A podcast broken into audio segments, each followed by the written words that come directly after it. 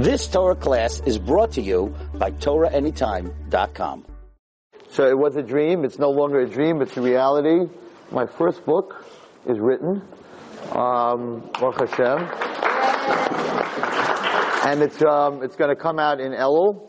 It's going to come out in the beginning of September for Rosh Hashanah Yom Kippur, and it's of course a book on Hakaras Hatov. Um, I have to say that the person that really pushed me to do this was Achashverosh. because it really, it really came from that year where I spoke about that Achashverosh could not sleep. Um, it's, um, it's a lesson a day. It's, it's 180, um, lessons, and it's, the cycle is twice a year. So, um, Baruch Hashem, and, um, I have to say that, uh, of course, there's, um, we're, we're, just like many other Sefarim, every single day, you're able, um, if somebody would like to, uh, Nishmas, or a birthday, or whatever, whatever, is going on special in their life, so they can dedicate, um, they can dedicate that day. We have 360 dedications.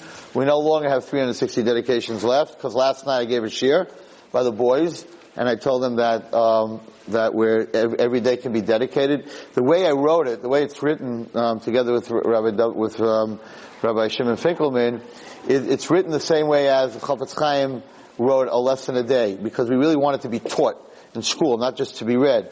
So every single day is a different lesson. It's it's a lesson. It's a two-page lesson. One is a story, and one is like a halacha in in in, in Hakaras Hatov. And um, so therefore we're looking for 360 dedications. That's what we can have. So first come, first serve. So last night after my shiur, a boy walked up to me and says, Rebbe, I got day 26. Yud K Vav K, I want day 26. He got day 26. Day 26 is gone. So you have, uh, you have from 1 through, three, through, three, through, um, through 360. Um, and um, whoever would like to dedicate, you can either next week come in and give me your dedication and of course write it down very carefully.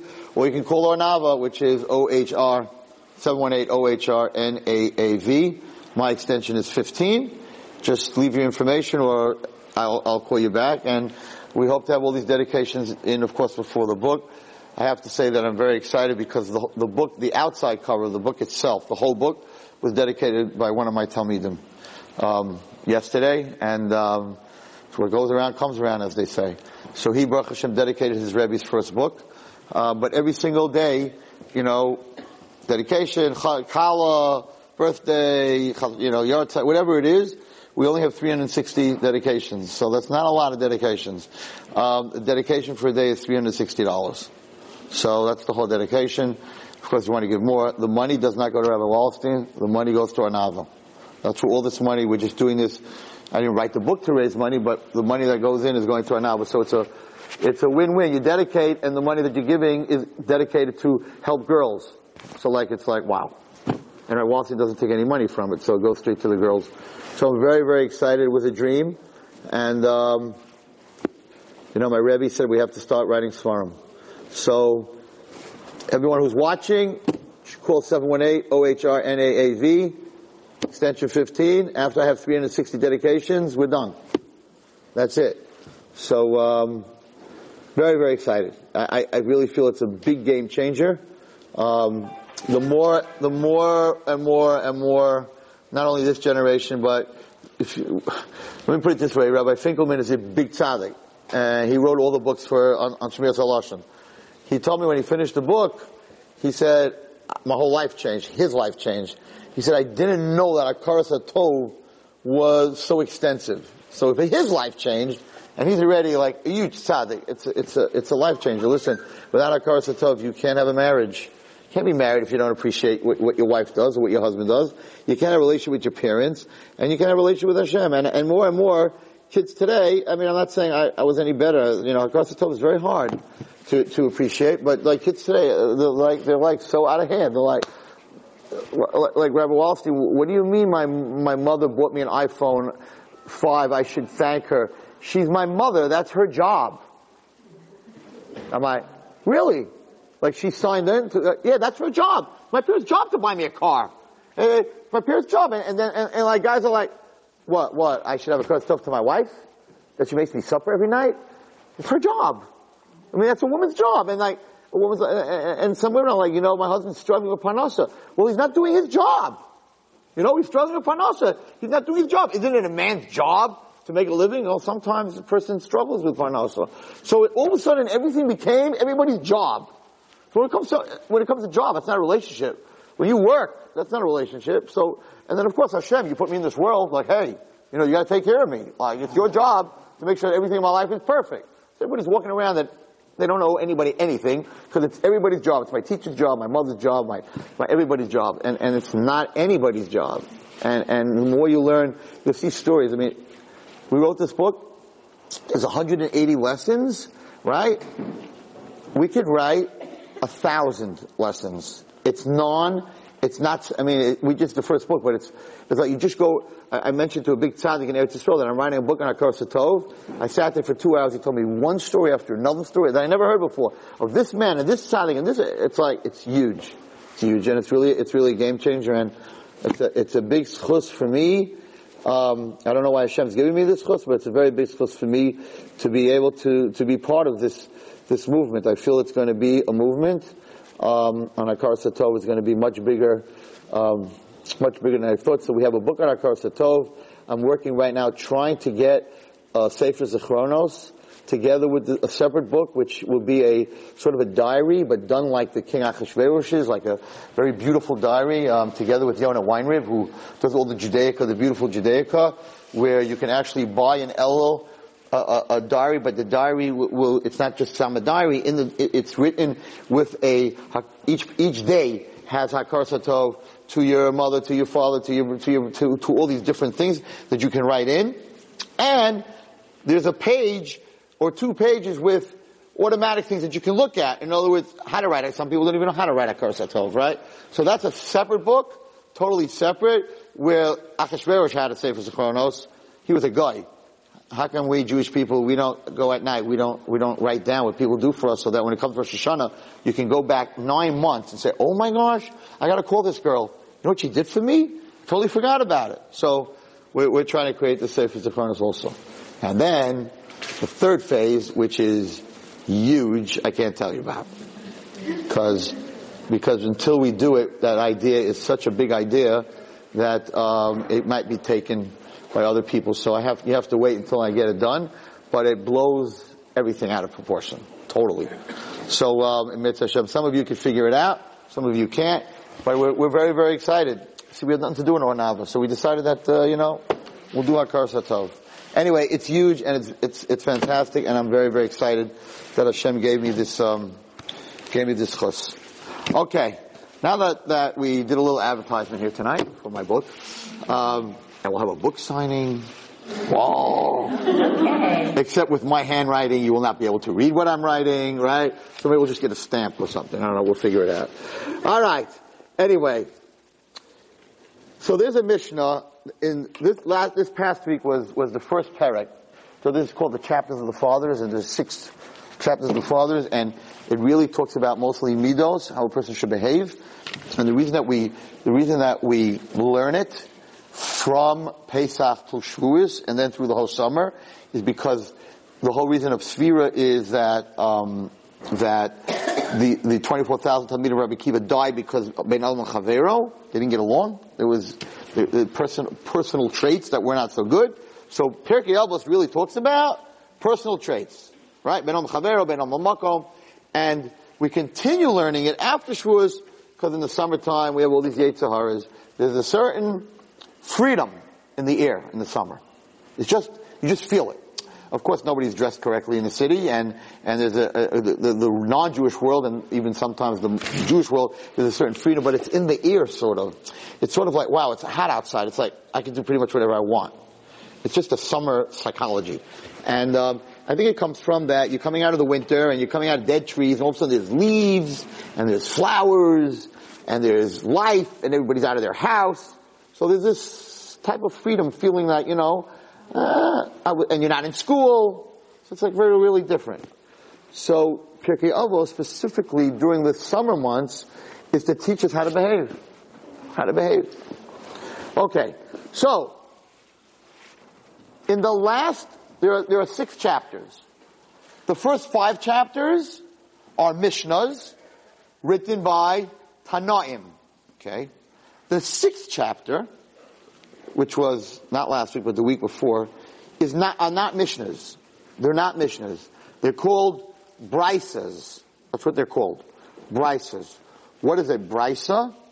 So, there's a group of rabbis called Tanaim. They wrote the Mishnah. There's a group of rabbis called Amoraim. They wrote, they're later, right? They wrote the Gemara. Then you have the Rishonim. Okay, so it works like this. Torah Shabbal explains Torah Shabbat So Moshe Rabbeinu, we have the Torah, we have Tanakh, Torah Nevi'im Uksuvim. Then, right, Torah Shabbal is the Mishnah. The Mishnah explains the Torah Shabbat Those are the Tanoim. The Amoraim, which is the Gemara, explains the Mishnah. Okay? Then came after the Amoraim, the Rishonim. The Rishonim explain the Gemara, the Amoraim. And then came the Achronim, the Achronim. So you have, you have Tosha Biksav, you have the Gemara, which is written by Tanaim. Then you have, yeah, I'm sorry, you have the Mishnah, which is written by Tanoim. Then you have Gemara, which is written by Amoraim. And then you have the Rishonim, and then you have the Achronim. Now, there are certain Mishnahs that were left out of the Mishnayos. In other words, they were written by Tanaim, but they didn't get into the book. They didn't get into the Mishnayos. Those are called brises. So the brises are written by Tanoim. They never got into Mishnah. The six perek in Pirkei Avos are brises. They're written by Tanoim, but it didn't get into the Mishnah. Okay, I have to tell you that there was one girl in my seminary on Monday that I said, who wrote the Gemara? And she's like, who wrote the Mishnah? Tanaim. Who wrote the Gemara? Amoraim. I'm like, wow. Then she said, Rishonim and Achronim. I said, what's a Brisa? She goes, oh, Brisa? Is Tanoim that uh, wrote Mishnah but didn't get into the Mishnah. I was like, wow. Where did you go to, sh- where did you go to school?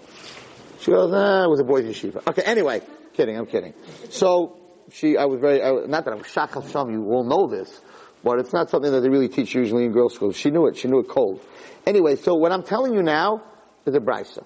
And it's in Pirkei Avos that doesn't tell stories. The, one of the last missions in the sixth perek, which is the end, there's a story. I want to tell you this story. Rabbi Yossi ben Kisma. Rabbi Yossi ben Kisma said, Pamachas mahalach baderech. I was once walking on the way. Upaga bi adam echad. Now, paga means more than he met him. Paga means sort of when you're walking out the door and someone's walking in and you banged into him. Like he banged into me. A person banged into me. I met this person, but really like, wow. We just like, it was like, I didn't expect it. It, was, it wasn't like, Shalom Aleichem, how are you? We sort of like banged into each other. Okay? V'nasan shalom. And this person that banged into me, Rabbi Yossi Ben Kisma says, said hello, Shalom Aleichem. V'hexartili shalom. So I said Aleichem shalom. Amali. So this person said to me, Rabbi, Rabbi, Me'eza makamata, where do you come from? From what place do you come? Or mati lo, Rav Yossi ben Kisma said, so I answered him, Me'ir gedola shel chachamim v'shel seifrim ani. Where do I come from? I come from a huge city of great wise men and tzaddikim. Okay? Very nice. Omali. So the man said to Rav Yossi ben Kisma, Rabbi, Rabbi, Ritzaincha, he said to me, Rabbi, would it be your will that you should live with us in my place? That you should come to our, my city. And if you come to my city, Rabbi, which nobody ever offered me, um Rabbi, you come to my city, we're going to give you hundreds of thousands of, of, of, of money in gold and in, in jewels and in diamonds, right? What an offer. So Rabbi Yossi ben Kisma said, really? Amati lo, I said to him, Im ata noisin li kol what I'm telling you, if you give me all the money and all the gold and all the silver in the world, any door el b'makam taira, I'm not interested in going where you are, I only live in a makam taira. And he says, how to, and he, he's giving a Musar now. He says, as it says in Tehillim, Toivli teres picham alfa kesef, better for me I would rather have the Torah of your mouth than all the money in the world. The loyoid. Rabbi Yosef Kisma tells this man, and not only that, When a person dies, when a person dies, they don't give you your money. Malavim, what does that mean? How would you say malavim? It sort of doesn't, um, when it, meant, it doesn't, it doesn't escort you, right? A malavim all your money will not escort you. Only Torah and Maisim Taivim, only good deeds. Five kashas on this Mishnah. Okay, I'm going to give you ladies five questions on this Mishnah. Number one. What does it mean upaga bi adam echad?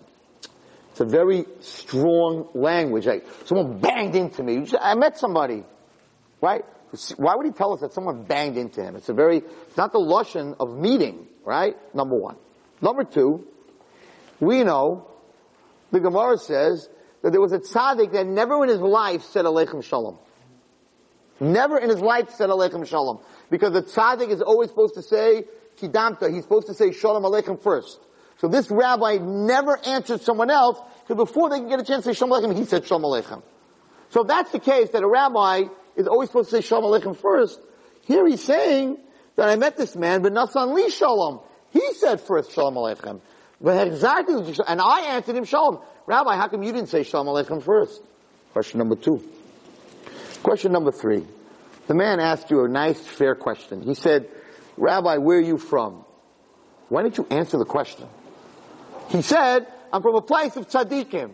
So does that mean you're from Lakewood? Bnei Brak? Flatbush? Borough Park? The five towns? I don't want to insult anybody. Queens? Monsey? Right? Gotta be careful. The Catskills? Rabbi, you didn't mention us, right? Yerushalayim? So, so when this guy, you didn't answer the question. I asked you where you're from, and you tell me from a holy place. That could be anywhere. So if someone asked me, so Rabbi Wallerstein, where are you from? And I'm like, oh, from a very holy place. Oh, you're from Yerushalayim? No, Bnei Brak? No. You know, why don't you answer the question? I'm from Flatbush. Why you, why are you not answering him the question? Why are you telling him this, right? So that's question number three. Now, this man tells him, the rabbi, now, Ritzaincha really means it's your will. Ritzoncha, you old big diktat specialist, right? Ritzoncha means your will. So this man is telling Rabbi Yosef Kisma, your will is to live with us.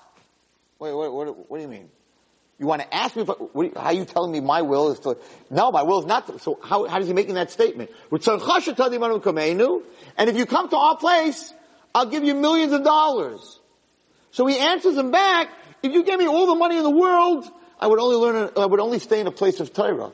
How did he know that this man did not have a beautiful, unbelievable kollel that paid a lot? This man didn't say, my place is not a place. Come to a place where there's no Torah and I'll pay you. He said, come to our place where I live and I'll pay you. Oh, so maybe this guy has Torah with money. How did he know? He answered him back. No, I would only live in a place with this Torah. Maybe this guy has Torah. Maybe you should have asked him. By the way, outside of the money, do you have a yeshiva? Do you have a kollel? He already, for some reason, he knew that this guy didn't have any Torah in his place. And question number five, why are you giving him Musar? Now you're going into a whole thing. You should know when you die, money doesn't escort you. The man asked you a question. Where do you come from? That's all he asked you. What's this whole giving him Musar? He didn't ask you for any Musar. What's going on over here? So this mission is a little bit strange. Not strange, but it's a little bit hard to understand. It's a beautiful answer. And Chazal say, no, no, no, no, no. What you see in this Mishnah is not what you get at all. He says, this is what happens. He says, Rabbi Yossi ben Kisma is talking about a soul, a neshama that comes to this world. A person comes to this world one time, we hope no Gilgul. He says, I was once going in my, in the way of my life, mahalach baderech. I was going through life. Bi adam echad, and I met who banged into me? The Satan. V'nasan li shalom. So I didn't say hello to the Satan, right? I didn't push the enter button in my computer, right? The Satan said hello to me. Because you're not supposed to, halacha is you're not supposed to give shalom to a rasha. If you see a person who's a rasha, walk away. Don't give him shalom. So, of course I didn't give shalom to the Satan. V'nasan li shalom. Okay, if he gives me shalom, then you have to, you have to answer back, alechem shalom. So, the Satan asks the neshama, where do you come from? Amati lo, the neshama answers back, where do I come from? I come from a city, I come from the Tachas Kisi HaKavoid. I come from Gan Eden. I come with this tzaddikim and chachamim and the holiest of the holy. That's where I come from. Ah, Omali, what does the Yetzer Hara say to the, to the neshama? That's where you come from.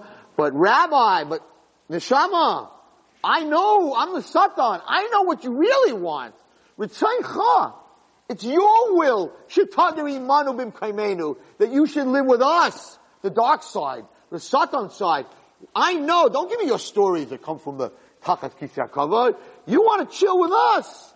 You want to watch our movies. You want to have our fun. You want to be in the secular world. You, you don't want to be in the, with Chachamim and Tzaddikim. So he tells, the, the, tells the neshama, your will, you want to, you want to live with us.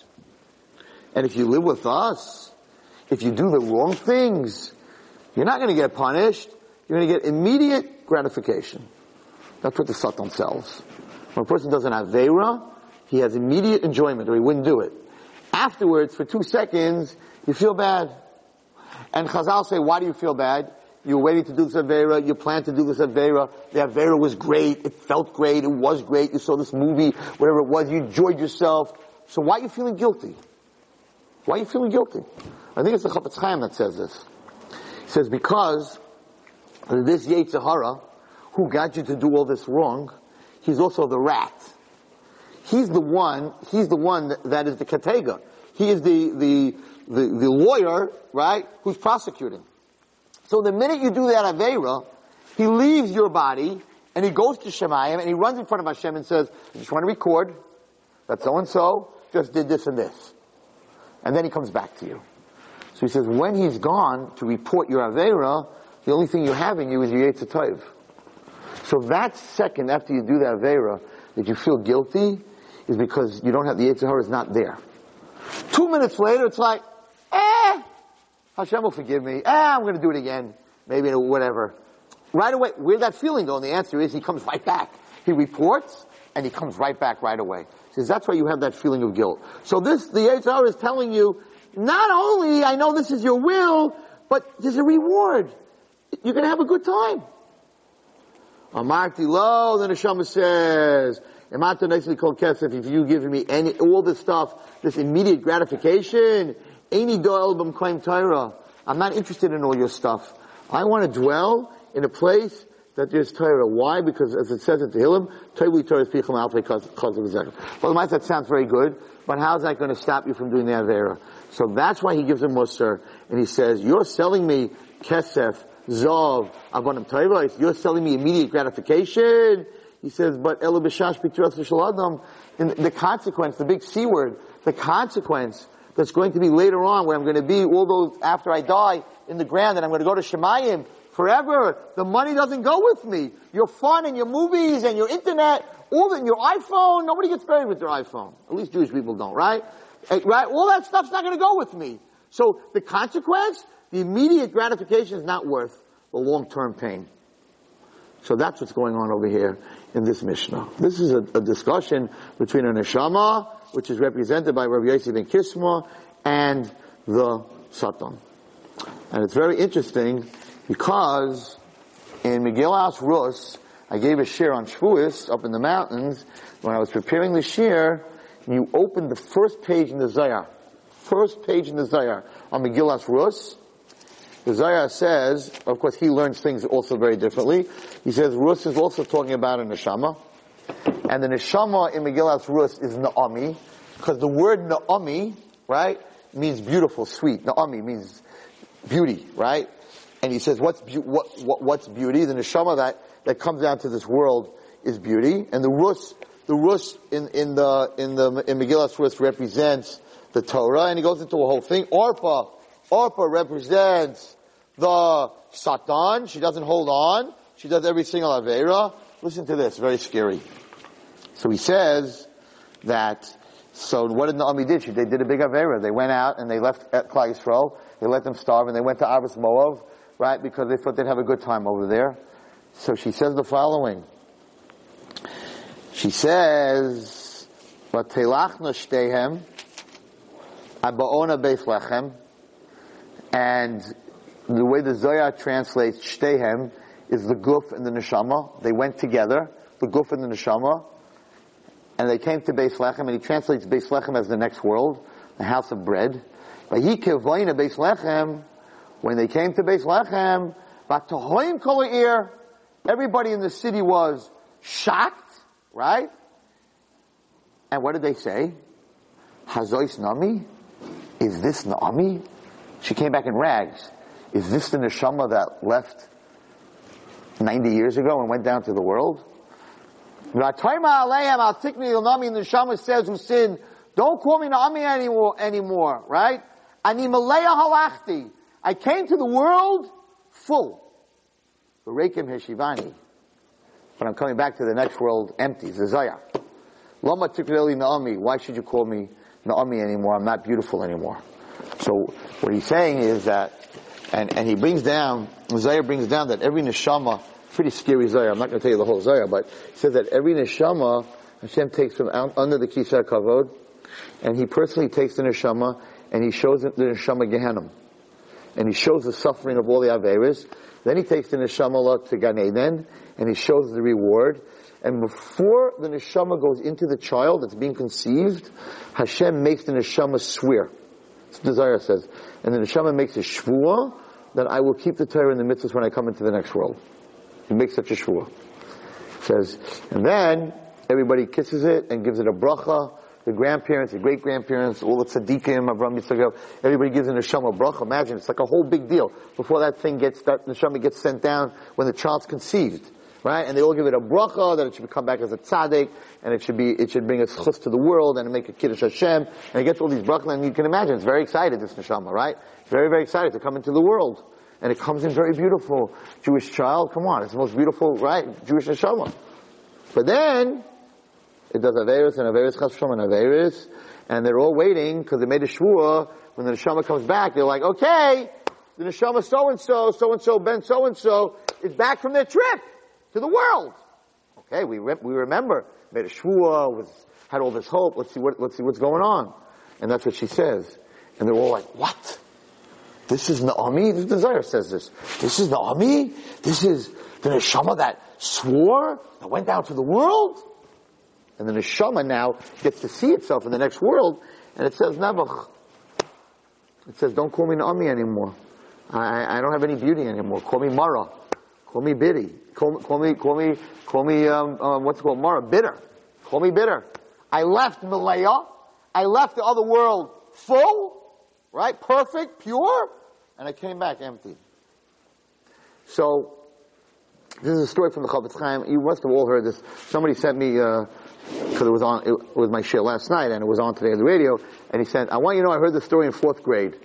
But when you said it, it sounded different than what I heard in fourth grade. I'm like, hey, uh, they didn't have, I talked about American Express black card, they didn't have that when he was in fourth grade. But anyway, I'll just tell you, it's, it's so true and it's, um, and it's so real. So I'm, I'm going to end with that story. So I'm, i want to go just before it, I want to go back a little bit. Just remind me that, because I'm a little ADHD, that I'm going to forget, um, that I, I, need to end with that story. But before I end with that story, I want to tell you something that I spoke about this week in Perek Rishon, this past Shabbos. And there's a Mishnah here, there's a few Mishnahs here, um,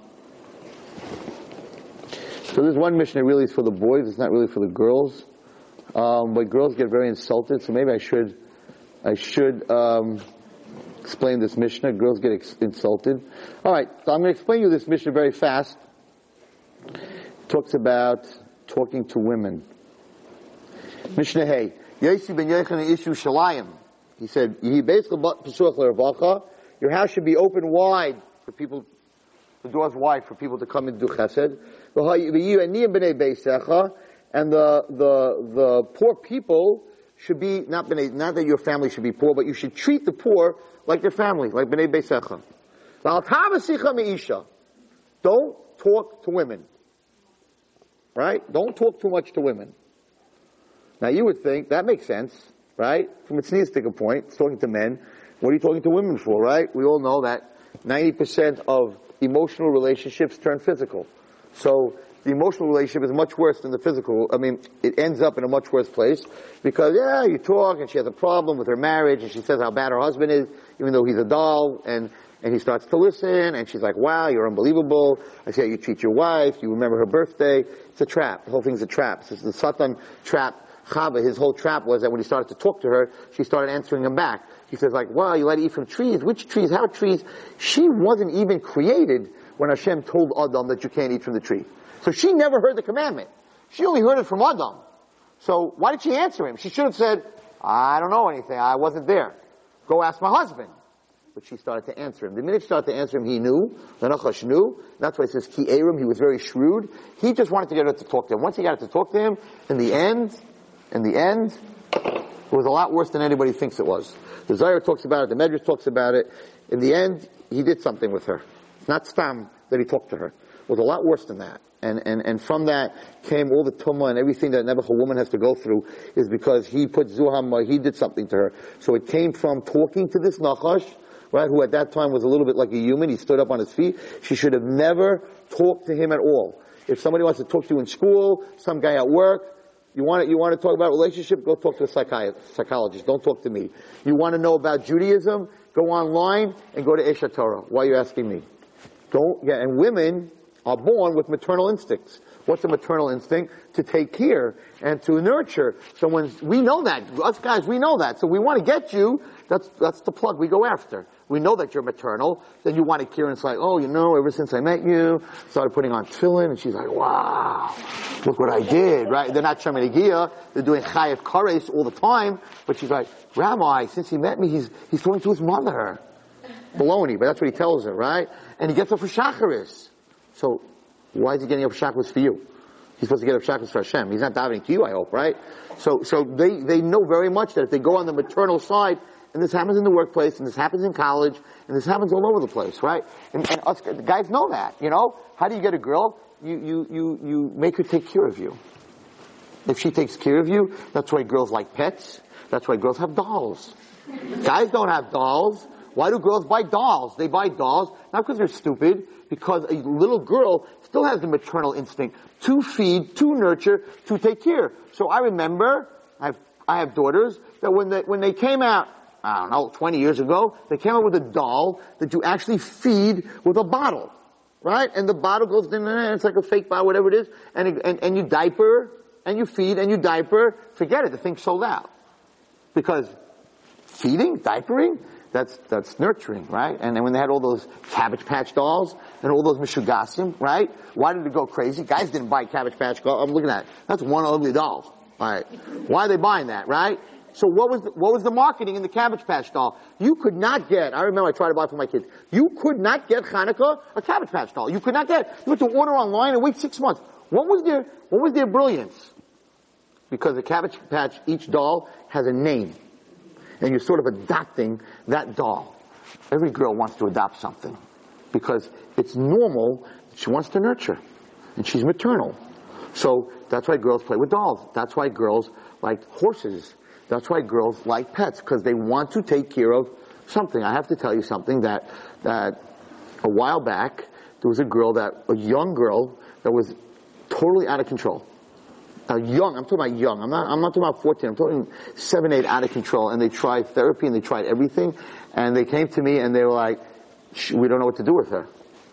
And I'm sitting there and I'm like, okay, she went to this therapist and they gave her medicine and she's just out of control. And I said, buy her a pet. And they're like, huh? I'm like, buy her a pet. And they're like, what should we buy her? And I said, fish no good, she has to touch it. Turtle, cold, clammy, not what she needs. I said either a rabbit, a baby rabbit, don't buy two because then you'll have 6,000. One rabbit, or one kit, or a kitten. Whatever you want, a rabbit or a kitten, I think maybe better a rabbit than a kitten because a rabbit's like, she can't have a rabbit. Cats are all over the place. So try a rabbit. New girl. New girl at home, new girl in school. She has something to love, to nurture, to pet, to feed. different girl. Nobody understands why. I understand why, right? Because a girl needs to feel that she's doing something. This is, this is a eight-year-old girl. So going to, not saying therapy, what am I doing? I'm going to therapy, so someone's doing something for me. Everyone's doing something for me. Now I have a rabbit that I'm doing everything for. Changed this kid. Now I'm not telling you to go buy a pet, right? But a doll would not have worked. She has a live little rabbit, nice little warm, cuddly little thing that's her that she takes care of. She walks around the house. She's quiet. In school, they're like, "What'd you do to this girl?" It's a different person because women need to take care of something. Men know that. So to get a woman emotionally involved, like he did, the Nachash did, is a very, very dangerous thing for the man and for the woman. Therefore the Mishnah tells us, right, that you should not be talking to women. Now, you would think that he's talking about strange, no, I don't mean strange women, that sounds silly. Um, women that he doesn't know, right? No. Don't get angry till I explain it, is what the Mishnah says. Give me a chance to explain what I'm about to say. You ready for this? You're not going to like it. Well, You shouldn't talk much to women. Who are we talking about?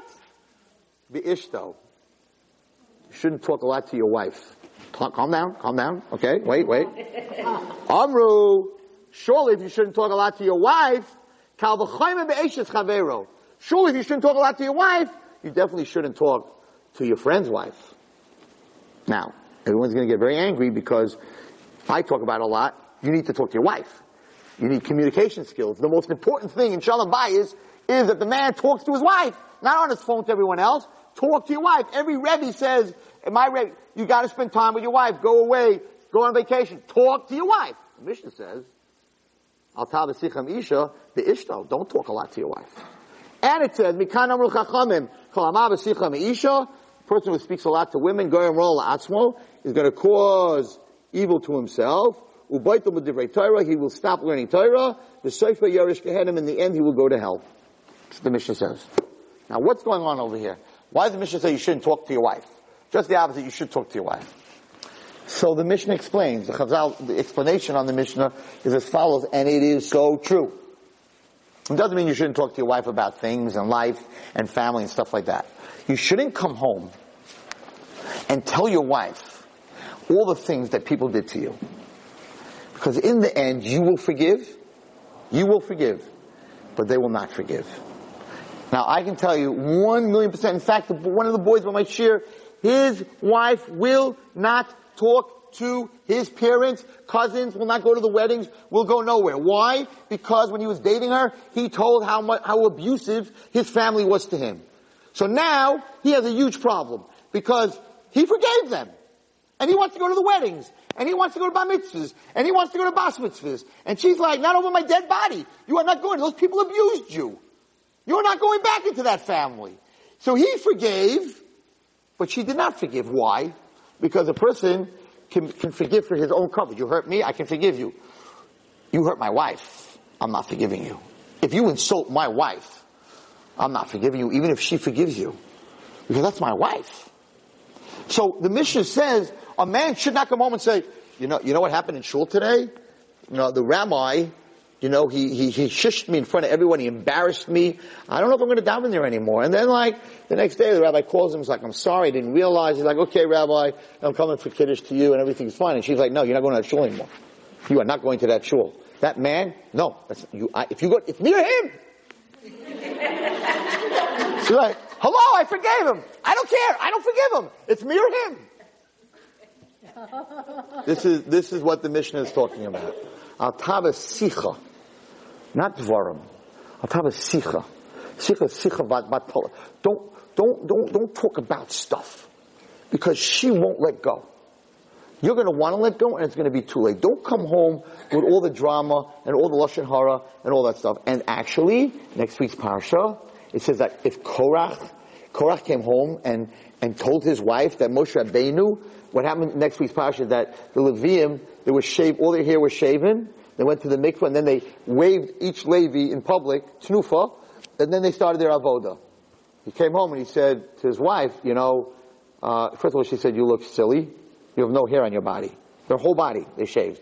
Like, you look like a monkey. Okay? And um, Moshe Rabbeinu did this because he wanted to make fun. He wanted you to look stupid. Right? He should have never told her what happened and everything. He told her everything was this and our. So in the end, he might have let go. She didn't let him let go. And in the end, she made up all kinds of stories and she didn't let him go. And she, and it says, how, where do you see a good woman, bad woman? Korach's wife made him, and, and, they ended up losing everything. The family, everything got swallowed up. And On Ben wife, who was part of it, made sure he fell asleep, uncovered her hair. They wouldn't come and take him. He ended up his life being saved. So they show the two, you know, the two opposite sides. That's what the Mishnah is talking about. Mishnah doesn't say you shouldn't talk to your wife. Don't bring home the schmutz, because she won't let go. Even if you let go, she will not let go. So what are you bringing it home for? Right? And Kachoya, I have this boy that he can't go anywhere. Can't go anywhere and, I, and I, he has to stay with his wife. There's nothing to talk about. But you know, the Shabbos this and this and that. He can't go because he was busy complaining when they were dating how bad his family was. So she. She will not forgive them. They abused you, and you're my husband, and I love you. No, we're not going to those abusers. They didn't abuse him, whatever it was. But that's it. Done. So that's what it means. Al Okay. So we'll follow the story, and then I'll let you go. So that's one Mishnah. Another Mishnah says, which is also so true, um, that a person, Yeshua ben Prachim, Yeshua ben Prachim, Omer, I say l'charav, everybody has to have a Rebbe. I tell girls who date, if you're going out with a guy, you ask him who's your Rebbe, and he goes, no, no, I don't need one. I, I, I, I know what I'm doing. I could do it. I, I can pass it on my own. Run for your life. Run for your life. That means he has no hadracha. That means he has no one to go to ask questions. There's nobody leading him. Run for your life. Every person has to have a Rebbe, right? In fact, there was one Makubal that I used to know who we weren't sure if he, if, were if he was kosher or not. So one day I asked him, by the way, who's your Rebbe? No, no, Hashem talks directly to me. I'm like, bye bye. I said, you don't need a Rebbe? No, no, Hashem talks directly to me. I'm like, okay, have a good day. The only one I know Hashem talked directly to is Moshe Rabbeinu, and you're not Moshe Rabbeinu. So, so yeah, the person, the, the, the, boy you're going out with needs to have a Rebbe. If you're married, your husband needs to have a Rav. A husband without a Rav is not going to work. I say, l'chol Rav. Everybody has to have a rabbi. Okay? Everybody has to have a friend. Everybody has to have a friend. Now all of a sudden the Mishnah takes a right turn. They have a done as kol adam And you need to judge everybody favorably. Why is that in this Mishnah? That should be in a different Mishnah. And the answer is amazing. If you want to have a Rebbe, and you want to have a friend, the only way to have a Rebbe and a friend is if you judge everybody favorably because your friend will hurt you. And your friend will say something that you think is really bad. And your rabbi will say something that, oh my gosh, I can't believe he said that. Right? So you cannot have a rabbi and you cannot have a friend if you don't judge people favorably. It won't last because if your heart, if you, the rabbi said something, maybe, but maybe he didn't mean you. And, and maybe he meant something else. In other words, to have a relationship with a husband and a wife or with anybody, you have to be dan l'chav So this has to be in the Mishnah. I can't tell you, have a rabbi, have a friend, and not tell you, and you have to judge everyone favorably. Because if you don't have that third ingredient, having the rabbi and having the chaver is not going to last. Last Mishnah. So you something to drink? Or Wallerstein's water. There you go. Okay. So, Amen. Wow. Unbelievable. Okay.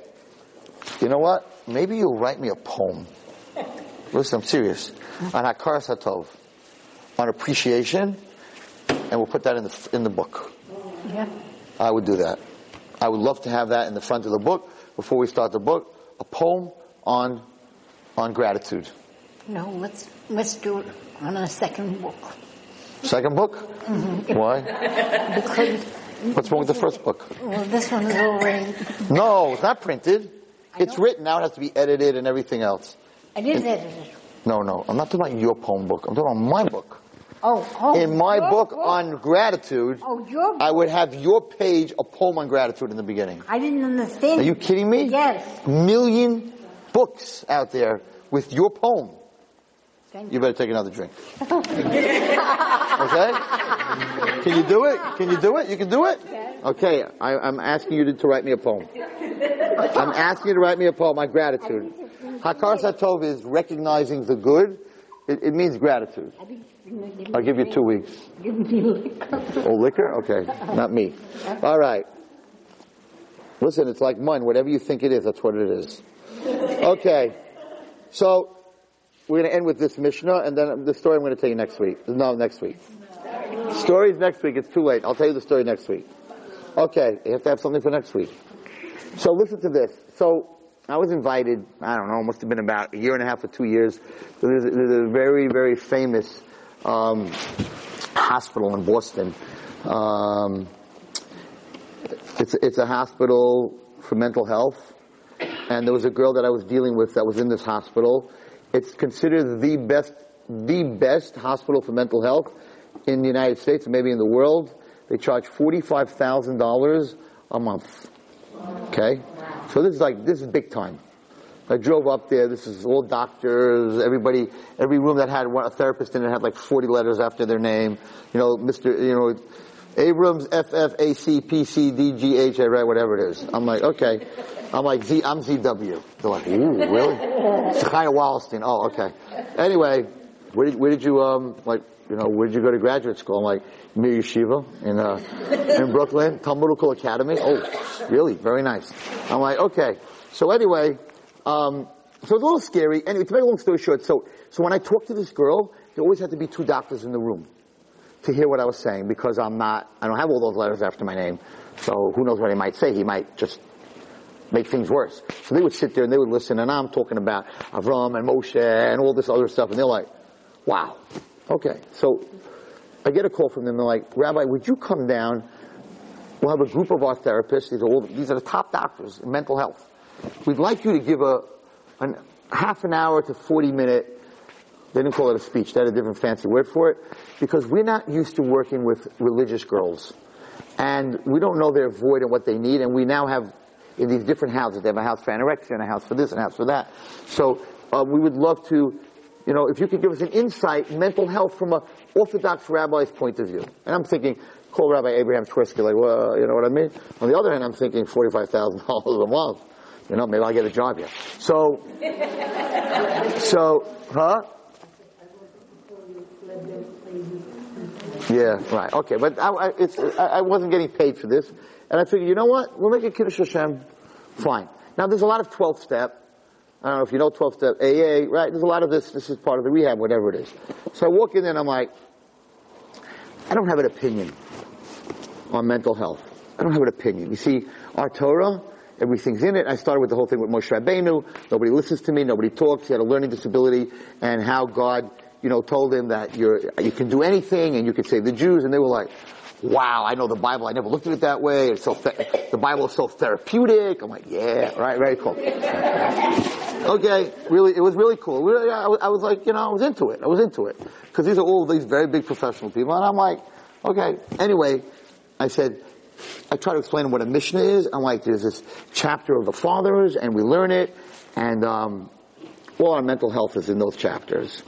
And I said, you know, we had AA, right, 12 steps, way, way, way, way, in the times of the temple, in the times that these rabbis lived, way before anybody else did.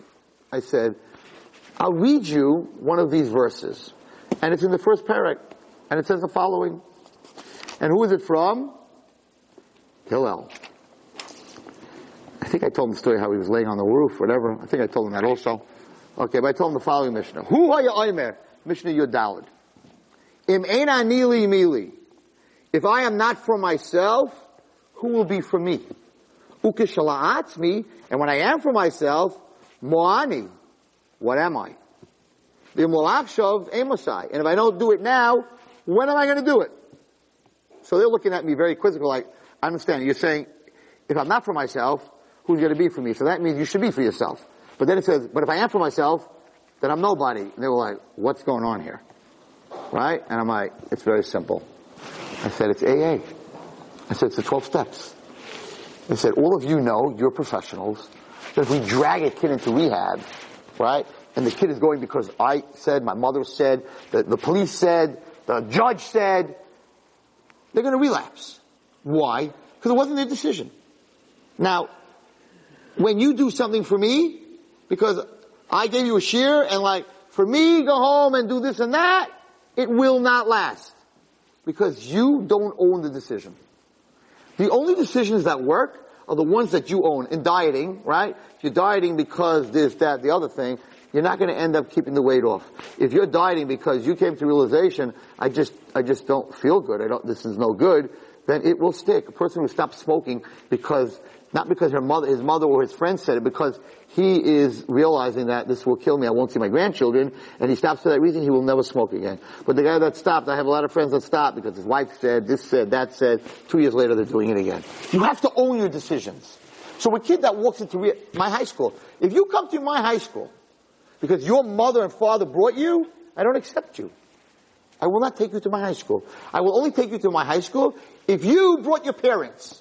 It's like, we don't want her to go there. And she's like, no, I have to go there. I like you then. Because you made the decision to go. If you made the decision to go, you're going to do your best. If you're doing it for your parents, I had a girl that came to me and said, Ray Watson, I want to come to your school. I'm six, I'm 17. I'm like, okay, great. And we're going to pay full. I'm like, great.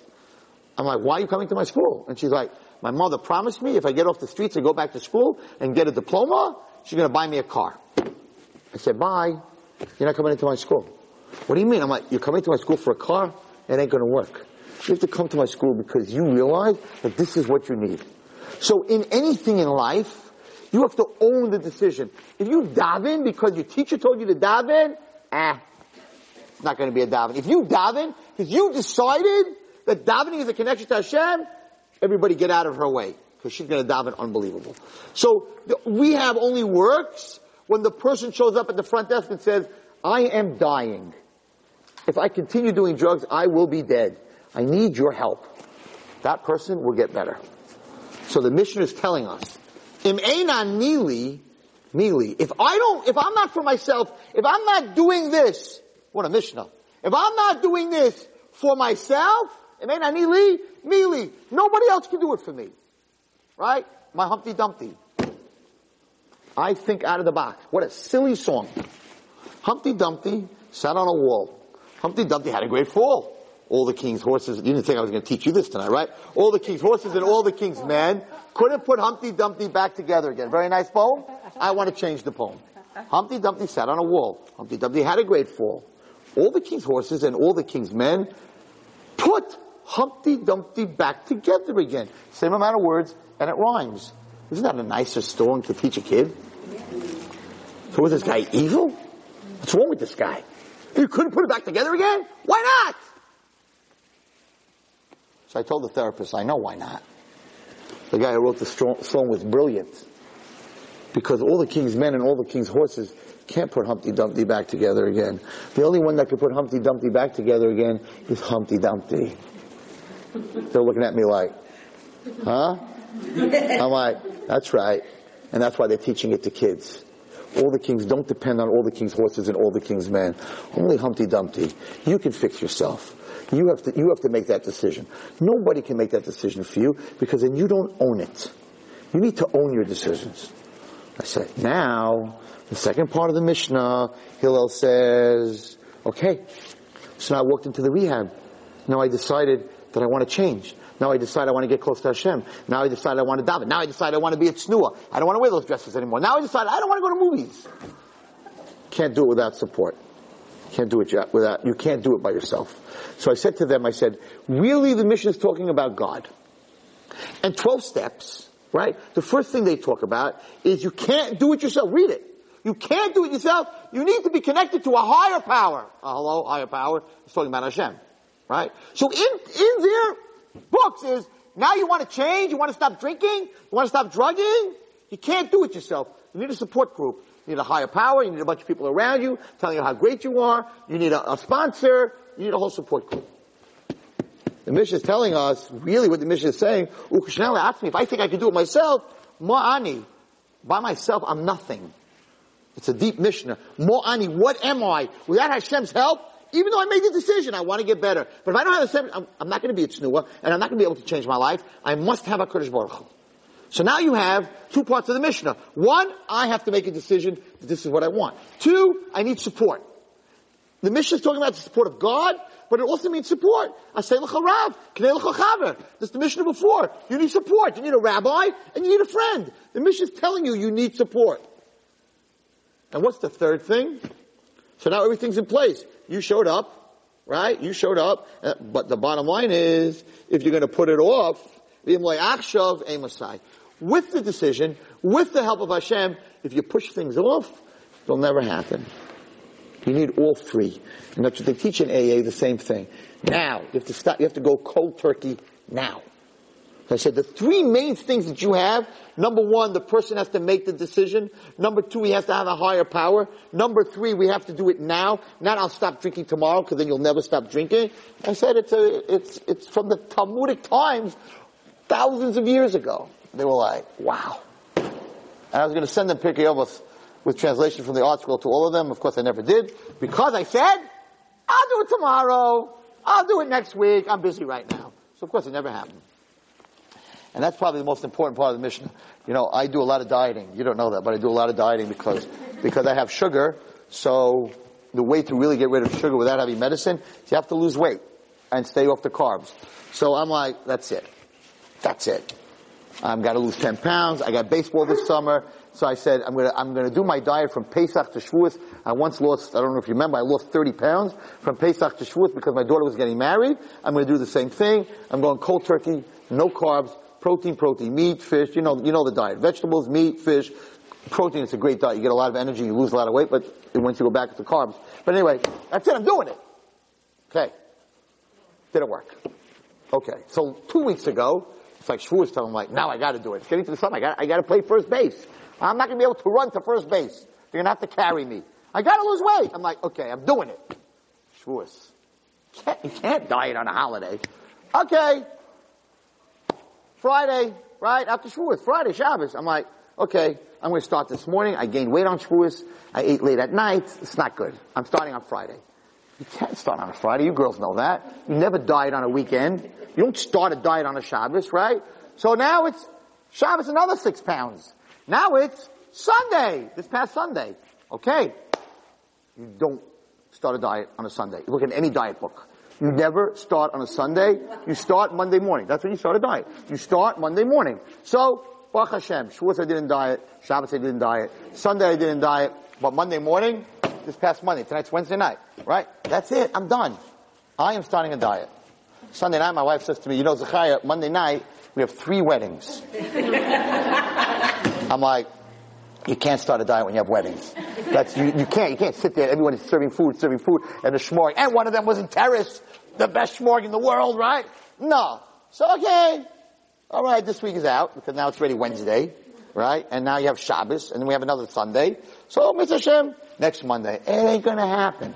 It's not gonna happen. The Mishnah tells you, if you don't say now, forget the Shabbos deal and the Sunday deal and the three weddings deal, you have to own the decision. Now, will I be here next Wednesday telling you that I'm on a diet for two days and it's working? Probably not. But, because I'm real. But I'm going to try. But I'm going to try. And I really should start tonight, right? But I'm in the middle of a wedding right now. I'm going back to the wedding. I don't know what the main dish is, but it's definitely going to be, have some starches in it, right? So, so the end of the day, the end of the day, the Mishnah is very right. When you, you gotta stop cold turkey. And the only way you can stop cold turkey is if you have support, and the only way you can have support is if you make that decision. If I don't make that decision, then nobody else can make that decision for me. So I hope everyone in this room makes the right decisions. And Bezrat Hashem, next week we should be in Yerushalayim. Have the New Year. Have a very good Shabbos. You owe me a, a poem. Gratitude. A, a poem of gratitude. You've just experienced another Torah class brought to you by TorahAnytime.com.